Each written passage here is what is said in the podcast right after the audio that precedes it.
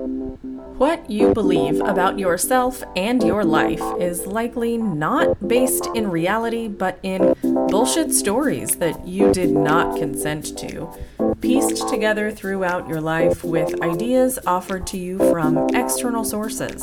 This podcast is here to help you recognize and dismantle those stories so you can reclaim your power and achieve what you want in life. Welcome to, yeah, I made that up, with life and business coach Keli Jackson.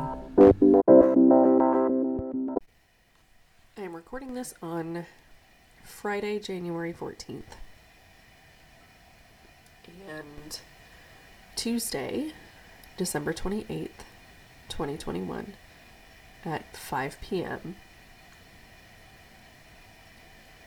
My partner and I said goodbye to our 19 year old Italian Greyhound, Joe.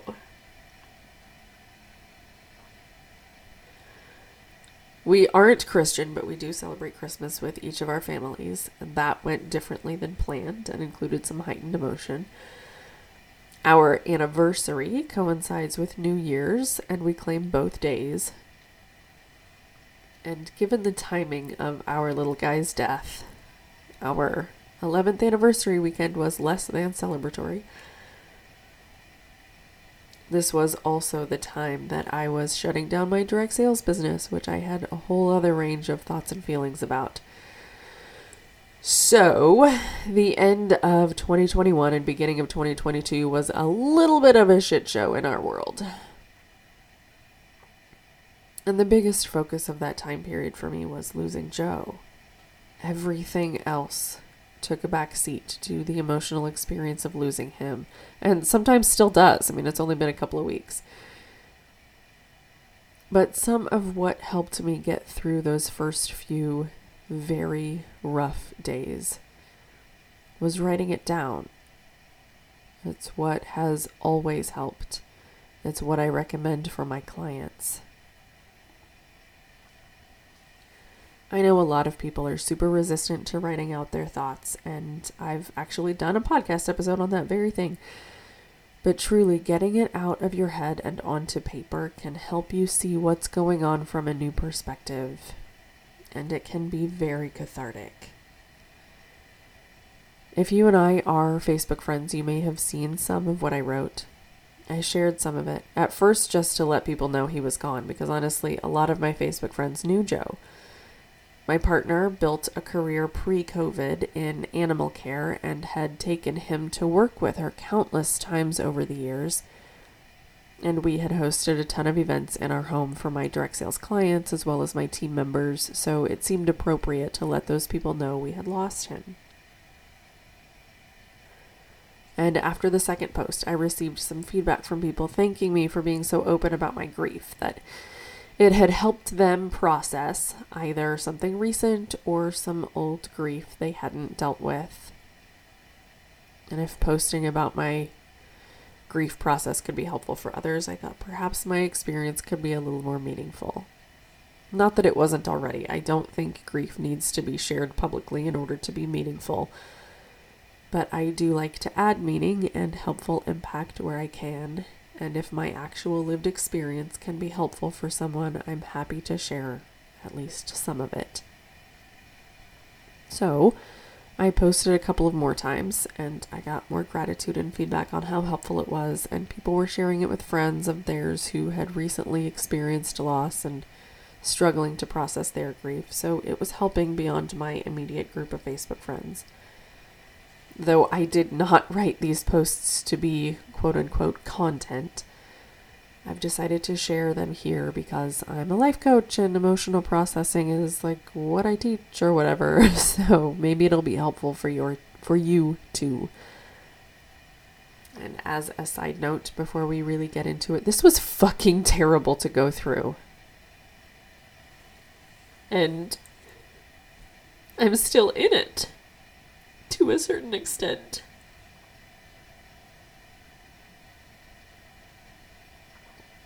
Not as deeply as day one, but grief doesn't just end.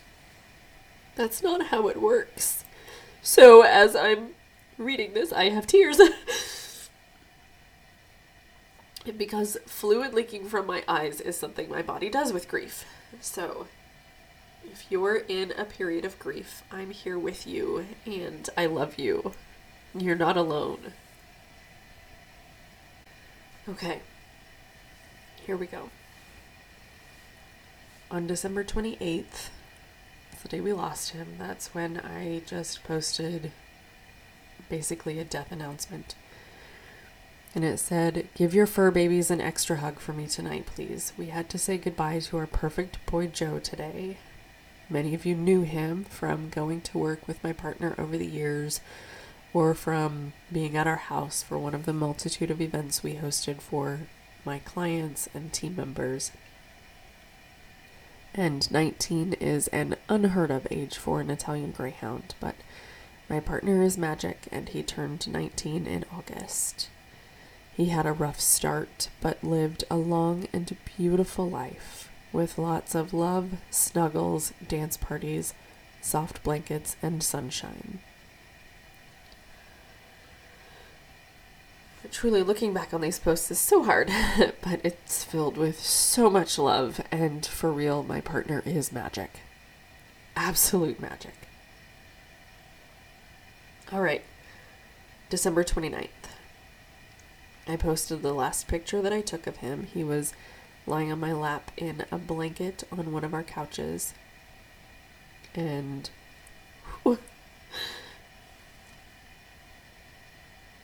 the post read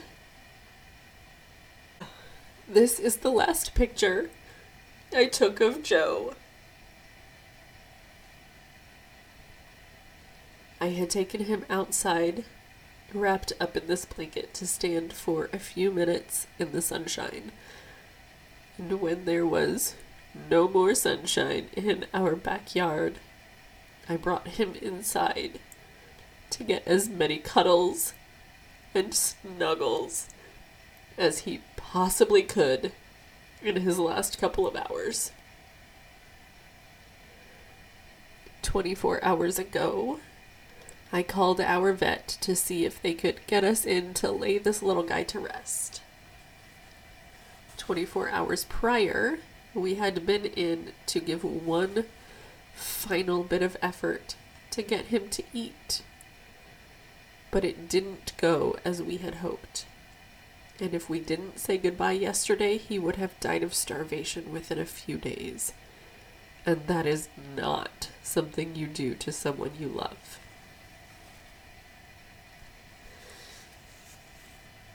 when we got home, walking past his kennel and not seeing him sleeping in there was a gut punch.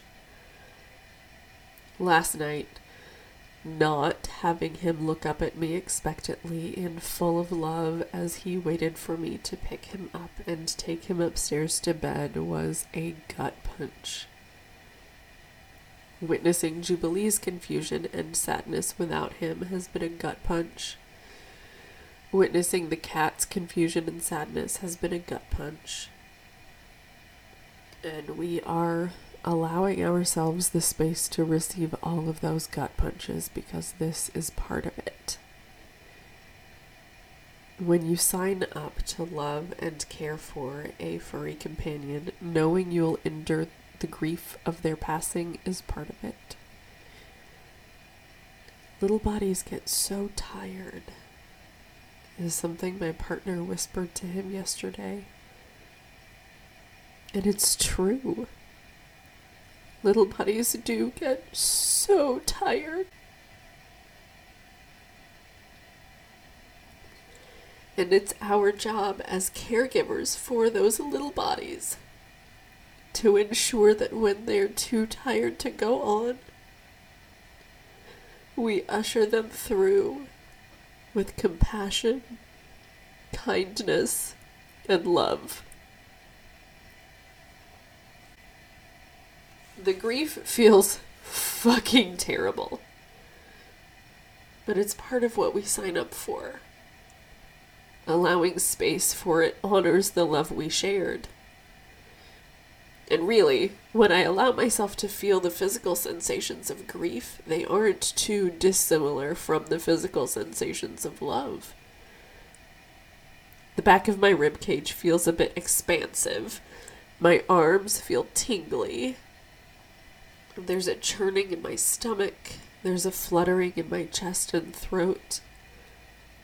This version of it, though, the grief version, it feels heavy. Whereas the love version feels light and effervescent. Like how excitement and anxiety are so similar. Two sides of the same coin, if you will. Neither my partner nor I slept well last night. She's currently napping on the very couch where the photo was taken. We've both had intermittent tears and nausea all day. I took Jubes on an extra long walk, letting her decide where we went. And we're just letting ourselves feel all of the terrible. Because eventually it will subside. And fighting it doesn't make that happen any sooner. Jubilee is our lab mix She's five, and she's a rescue. We literally found her about a week before we lost our other dog, Phoenix. He was a Shar Pei pit mix. Joe loved to climb on him. And Jubes didn't know a life without Joe. He taught her how to dog and how to snuggle. He was pretty much a professional snuggler. Okay, on to the next post from December 30th.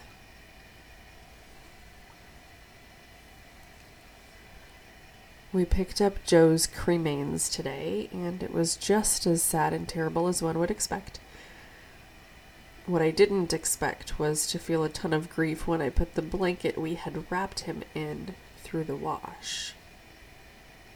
I'm pretty sure there will be lots of those waves over the next few weeks and months And that's okay. It's unpleasant, sure, but it's part of it. I was doing the dishes while I waited for his blanket to wash and dry and reflecting on his life. My partner and I had shared some memories before this, and at the end of each year, I like to reflect on what lessons I want to take with me into the next year. The timing of all of this led to the following list Life lessons from Joe. Number one, eat the yummiest treats. Number two, if it doesn't smell good to you, don't eat it. It doesn't have to smell good to anyone else, but if it doesn't smell good to you, it isn't going to taste good to you. Number three, bask in the sunshine. Close your eyes and point your face up to it. It feels so nice. It'll make you smile every time. Number four, nap outside as much as possible. Number five, all bodies are good bodies, especially laps. All laps are good laps. Number six, only wear things that feel good on your body. It can be a hoodie or a fancy sweater, that doesn't matter. What matters is that it feels good. If it's scratchy, take it off. If you can't walk in it, take it off. Or pee on it and have someone else take it off of you while you stand there like a statue. Number seven, cozy blankets are the key to comfort, and comfort is the key to happiness. Number eight, make sure you show an interest in what's going on with those you love. Be curious about it, even if you don't understand. Number nine. It's okay to not take a bath sometimes, but if you really need one, no matter how much you don't want to, just do it. You'll feel so much better afterward. Number 10. If someone isn't super kind to you, they might just be having a bad day. Try again next time. If they're still not kind to you, just leave them alone. It doesn't mean anything is wrong with you, they're just not a good match. Number 11. Your tummy will tell you when it's time to eat. The clock is irrelevant.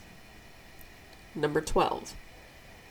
When you're around those you love, playing together is fun, but you don't have to be doing anything at all to enjoy each other's company.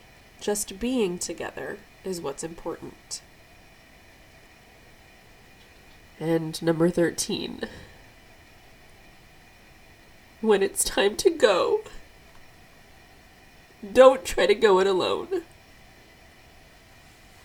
Surround yourself with those who love you. It'll be hard and painful for them, but they'll want to be there for it, I promise. And it'll be less scary for you when you're able to gaze into the eyes of someone you love as you go. They'll comfort you, and they'll be comforted by being there, even if not in that moment. Okay. The next post I'll share with you is from January 4th. It says, It's been one week right now since we went to our appointment to lay this little guy to rest. Is it still terrible? Yep. Do I expect it will always be terrible? Yep. Because the terrible of grief doesn't disappear. We just get better at navigating it. That part gets easier if you're actually willing to feel it. And that's the part that's super hard, the feeling it part. It takes practice and a willingness to let it be terrible, which, let's be real, is the part none of us really want to do.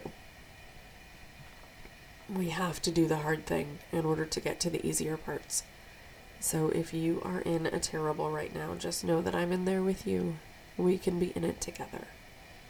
And if you're willing to do the hard thing of feeling it, while I don't promise it'll ever be not terrible, I do promise it'll get easier to navigate. There are a few other things I've posted. Memories of stories where I had him as my morning coffee date. His paw print that I now have as a photo in a frame on my desk. But those were the most cathartic posts for me to share, and the posts that I received feedback about being the most helpful for others. So perhaps they'll be helpful for you as well. If you have recently or ever really experienced the loss of a fur baby, my heart goes out to you. It's fucking terrible, and it's supposed to be. We only experience grief when we've truly loved, and we are so lucky to be able to have such an opportunity to love our pets. I've said many times, and I believe to my core, that their only job on this planet is to love, and they do their job so well. And by doing so, they teach us how to do it better. If you would like to add to the list of life lessons based on what you've learned from your furry companion, I would love to hear it please share that with me on Instagram at I am Keli Jackson or find me on Facebook. My coaching page over there is just Keli, and my first name is spelled with four letters K E L I. It's just one L and my coaching page is just my first name because Facebook is ridiculous and won't let me change it. but that's another story for another day.